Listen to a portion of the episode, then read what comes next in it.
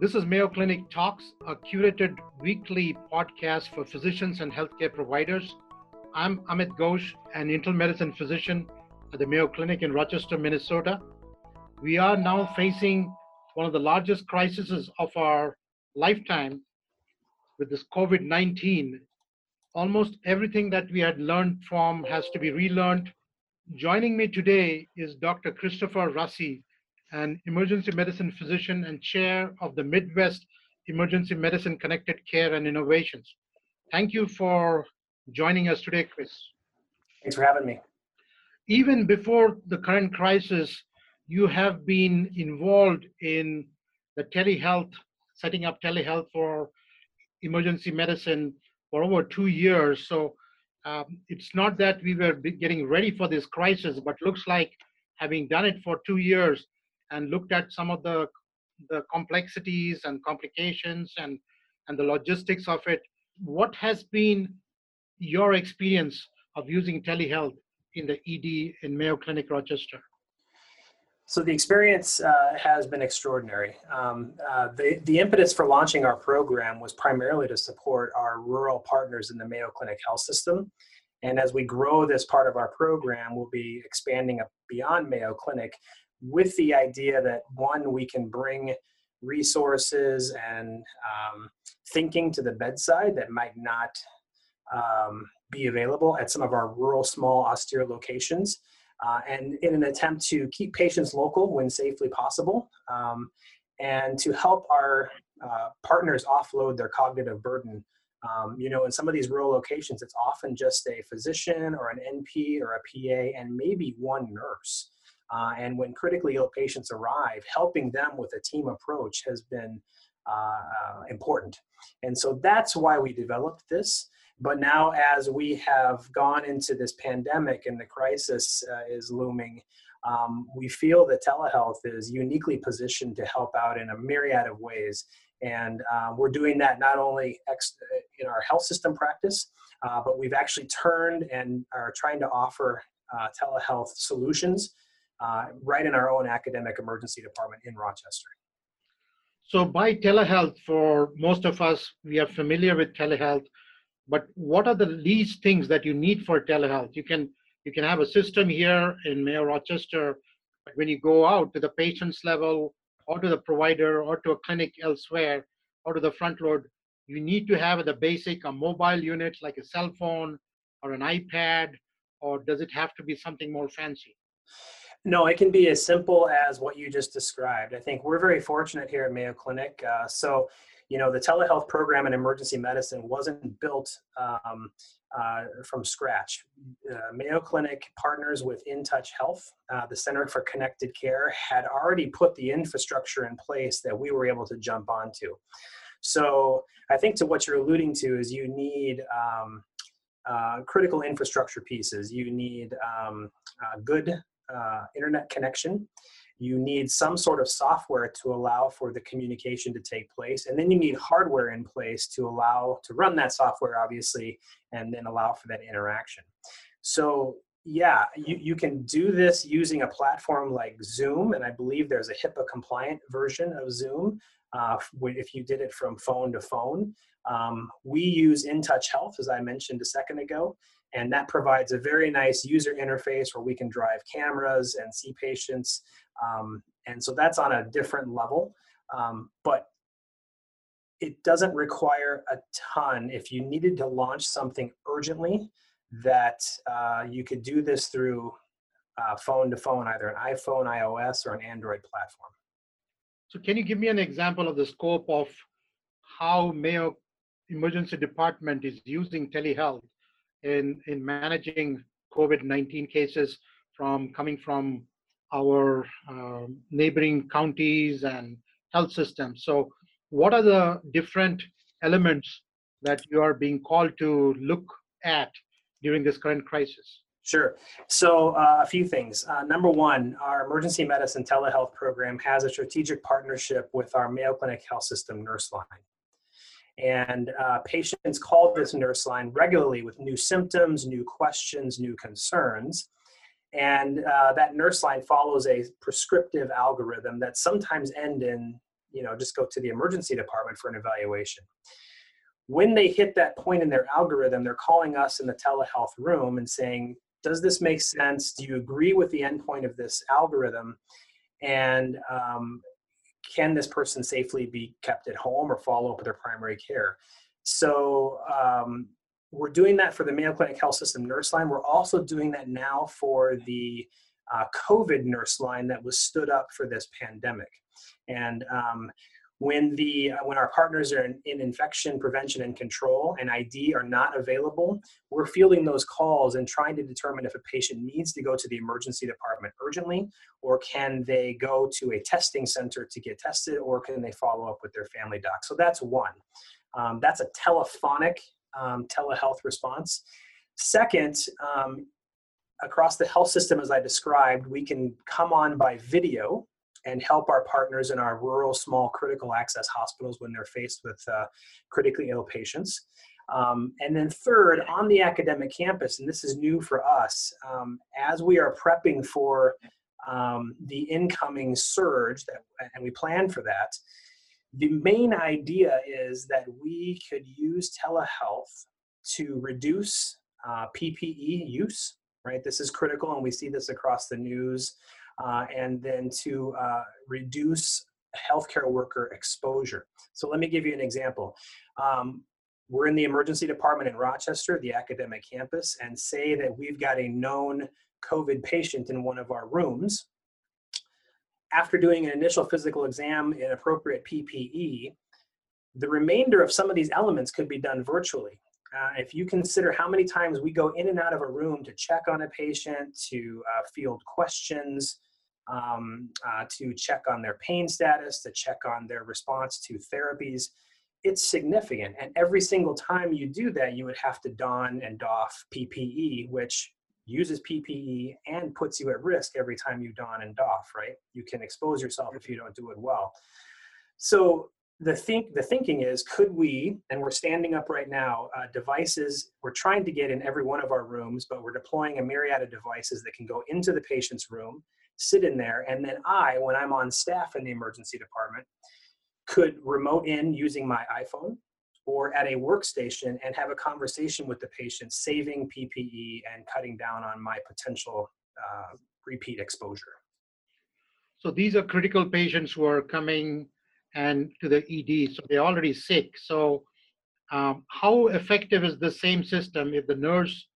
I know you're using a phone line. Is there any video system where the nurse could be monitoring the patient in their home and getting an idea about the respiratory rate or dyspnea, getting a whole idea about the symptoms that the patient could be having and directing them appropriately to stay home or to go to the ED? Yeah, that's an excellent question. And I believe uh, through the Center for Connected Care, there is a remote monitoring team.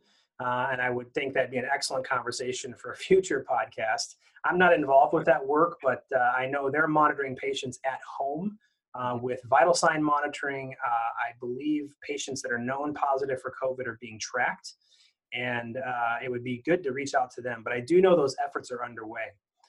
Let me give you another quick example. So we talked about the critically ill patient in our emergency department. How about the ones that come in that are referred with mild symptoms and are either patients under investigation or are suspected for COVID? Mm-hmm. Maybe those folks don't need an emergency department room. And so they could go into, conceivably, into one of our intake areas, be seen by a nurse, and be seen by the physician remotely. Um, we do an exam through the virtual uh, system and then be able to discharge them out uh, um, after their appropriate testing and uh, for follow up by primary care if necessary. Again, this keeps people out of the emergency department if they don't have to be there. Um, and again, we just see this as an opportunity to cut down on PPE utilization and healthcare worker exposure. And this could be done, as you said, remotely at a remote location, somewhere in Rochester or somewhere else. Where yes. We have all these centers where we are directing our patients to go and do the testing. Is that where you would say, or these are different setups apart from a testing center where these patients need to go or could be going? Yeah, they could be going into a myriad of locations, the primary care follow-up, re- rerouted to a testing center.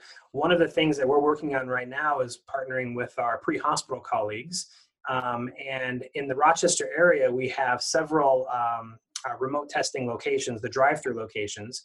One of these, uh, we're looking to stand up a telehealth device. And if the healthcare workforce on the ground there that are doing the testing are concerned about patient symptoms or patients look ill, we could potentially remote in, provide an emergency medicine evaluation at a distance, and recommend if that person needs to come to the emergency department by ambulance uh, or should they uh, come by vehicle, what have you. So again, it's it's adding an extra layer of eyes onto patients and trying to get the right disposition at the right time. So I know we were doing you were doing telehealth with all the remote locations as you mentioned, and these were, as we understand, going synchronous or asynchronous. And can you explain the? We hear all these different terms in telehealth, and what what is the system being applied now for the COVID nineteen crisis? Yeah, great question. So uh, both synchronous and asynchronous are being used. Um, synchronous really refers to in the moment, happening live. Uh, the asynchronous consultations are what we would consider like an e-consultation. So uh, you are in North Dakota and you have a question, uh, you email an infectious disease person, and sometime later you will get a response, right? That is asynchronous. Synchronous is live, either through a telephonic mechanism or through a video mechanism where we're seeing and talking to the patients in real time. So that's the distinction. So in emergency medicine, we're pretty much focused all on synchronous uh, uh, telehealth activities. So I want to go back to your room. This is what I call the war room, where you suddenly get you get a call that you need to set up this kind of a, a protocol for telehealth uh, in a hurry. Uh, you already had a system going on; it was very well, but now you're you might be overwhelmed with a lot more phone calls so, what kind of people did you have to gather around in your room to develop this protocol, and how long did it take for your team to come up with the protocol on just for this COVID 19 pandemic crisis?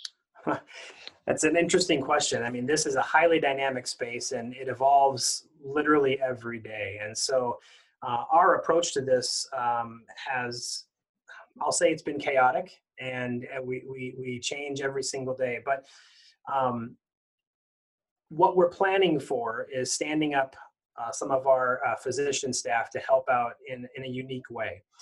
For example, let's say I had an exposure, I have symptoms, but I'm well, I need to be quarantined, correct?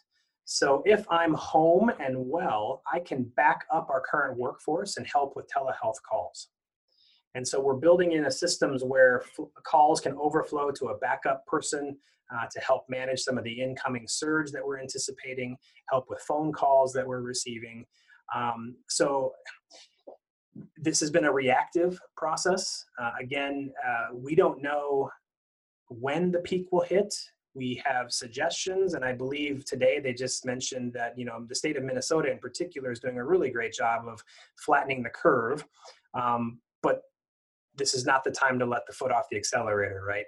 Uh, we need to continue to plan for this and plan for a surge. So, uh, you know, I wish I could tell you that this was a proactive approach, but uh, every day we're just reacting to some of the more information and more data that uh, presents itself and uh, trying to build this workforce around to help our surge. So, so you have this whole protocol as to right from how the flow should go on from the phone call to the nursing approaching you and and so that's the kind of a protocol which I was talking about. But you also talked about the physicians being quarantined and taking phone calls from home. So that's the kind of uh, adjustment you have to make in thinking. And that's a very proactive approach because sooner or later, some of us will be affected, and this part of the protocol will be will be driven that we have to be taking these calls. So that's that's a great thing. Now, what did you? What are the lessons you learned from um, I know this was chaotic. You never had time to think. Um, things are pushed and rushed. But what other kind of lessons did we learn from this pandemic when it comes to setting up a telehealth system in ED, the emergency department? And what are the real blind spots which we never even thought about, which right now looking back, we, we think that we should have looked maybe a year or two ahead and worked on it? I'll say that I think that probably the biggest blind spot that is presented itself is utilization, right? So, um, at this moment in our healthcare's history, this, in, in my opinion, is the time where telehealth is going to demonstrate its value uh, across a myriad of service lines and a myriad of platforms. Um, however, up to this point, uh, the single greatest barrier to telehealth has actually been physicians, right? Um, uh, and, and I think this is going to help with that pendulum shift. And it's going to be very interesting once this uh, crisis settles down how healthcare evolves into using the digital space, the telehealth space, uh, not just for emergencies, but across the board. Um, I think Mayo Clinic for some time was working to stand up home visits uh, you know, using things like the portal, uh, seeing patients uh, um, uh, virtually, and that has been ongoing. But I think this is going to push it and take it to the take it to the next level. Um, and I think it's going to really force uh, what I see as the biggest barrier. That is physicians not wanting to use it necessarily or not understanding how to use it into a new position and and it's going to evolve how we how we practice And i'm seeing new curriculum coming up every time as to how to do a physical exam uh, through a telehealth. And rather than the patient's hands becomes your hands, and you kind of ask the patient to do the things, where it's mm-hmm. hurting, pushing here, pushing there, on the abdomen, palpating in the neck. And do you have something to say? Have you used those technologies in the ED or in the field where you're looking at the patient and instructing them? And how, when you correlate it with actually seeing a patient physically, how how close is the relationship between the two kinds of the virtual examination versus the uh, physical exam? That's a great question. So, uh, the no touch physical exam is an interesting concept, right?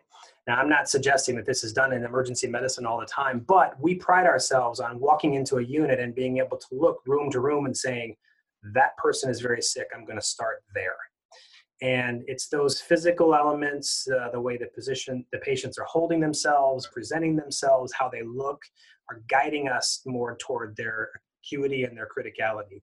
This is no different in using a, a video approach. So um, tachypnea. Patients that are markedly tachypneic are likely very sick and i can zoom in on their breathing. I can zoom in on a monitor to check their respiratory rate.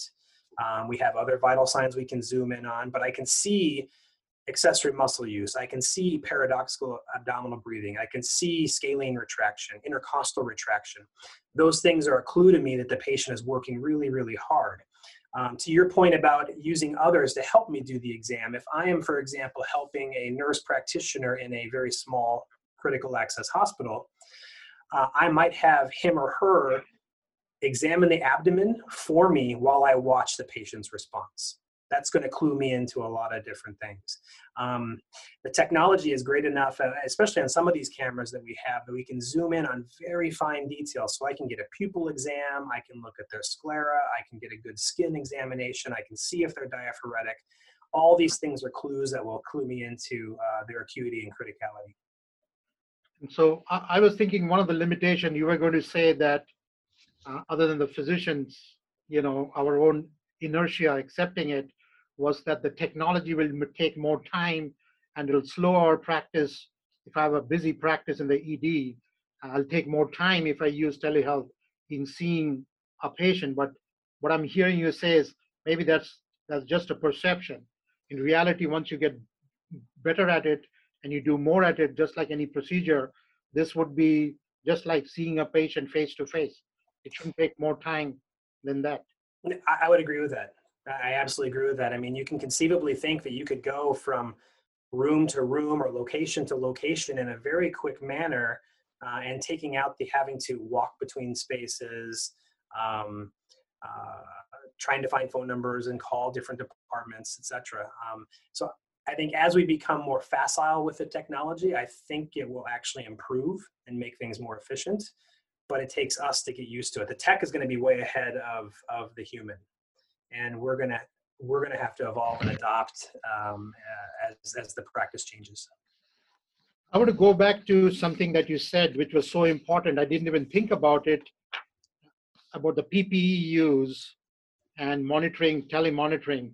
Can you give some examples uh, in our ED as to where you use this telehealth so effectively that you could say that because of your procedure, you probably use three or four gowns per per provider less or something like that.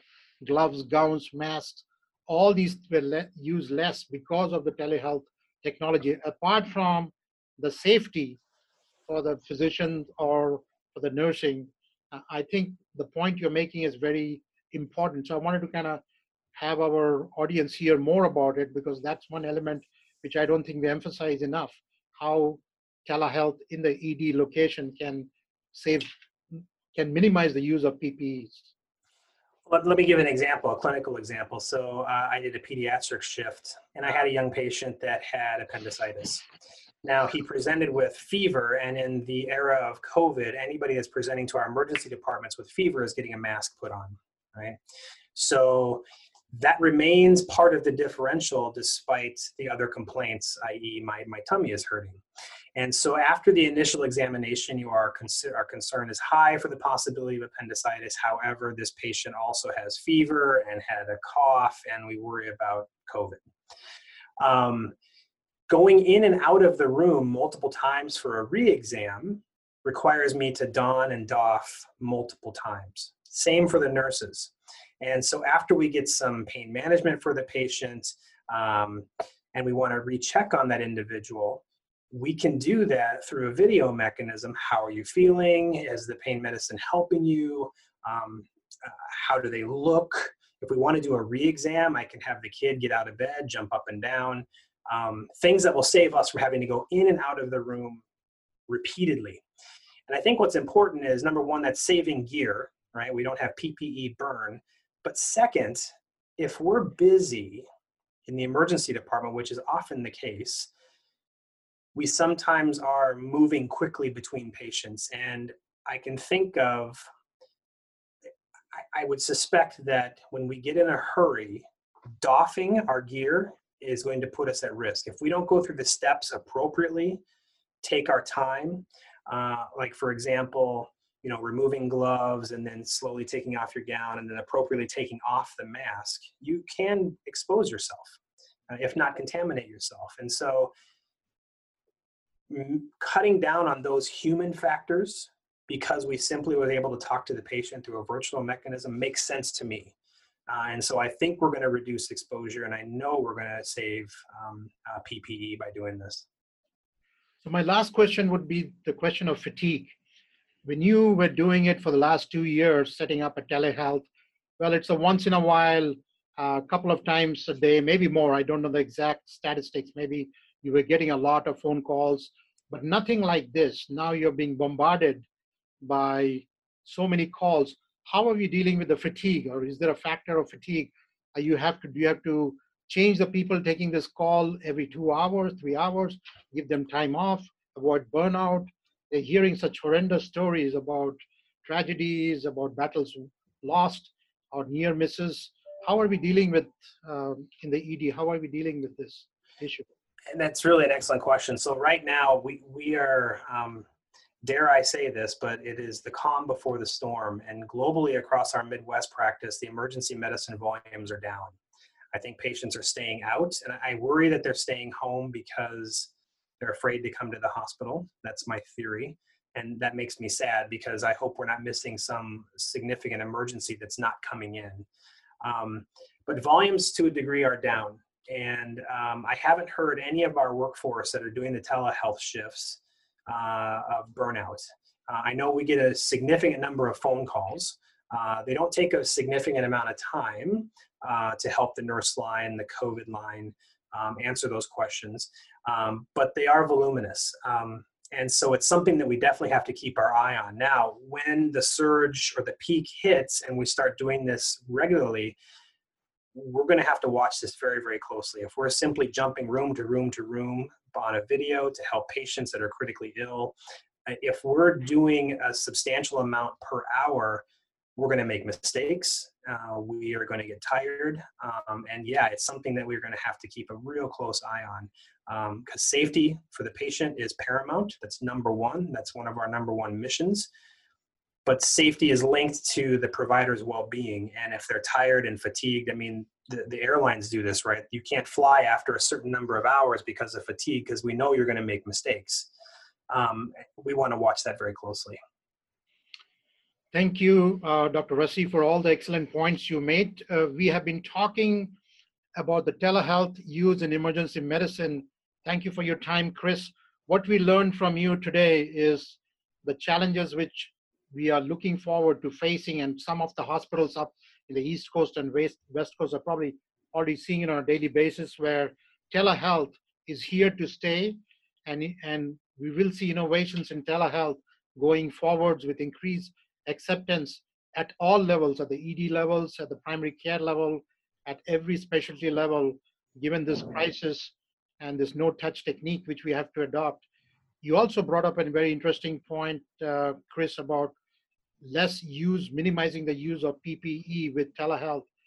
And we have currently so many monitoring devices. We were interviewing another cardiologist uh, last uh, last week, where we came to know about all these monitoring devices where your EKGs can be remotely monitored without somebody going in and taking EKGs and changing the PPE. So all these new technical devices is going to make telehealth monitoring easier and better. Thank you for giving us a snapshot. I know I would have liked to spend hours talking about how to set up um, this kind of a setup for the ED, but that I leave it to peacetime. But now, given the time, I thank you very much. Uh, any last thoughts from you, Chris? I know I appreciate you having me on and discussing how we're approaching this, and, and I hope that you know we have a lot to learn from everybody else, but I hope that uh, what we're doing, if it can serve as a model or a framework for some other organization, then then fantastic. Thank you very much. We will continue to bring you updates on the situation as the events unfold. If you've enjoyed the Mayo Clinic podcast, please subscribe, stay healthy, and see you back next week.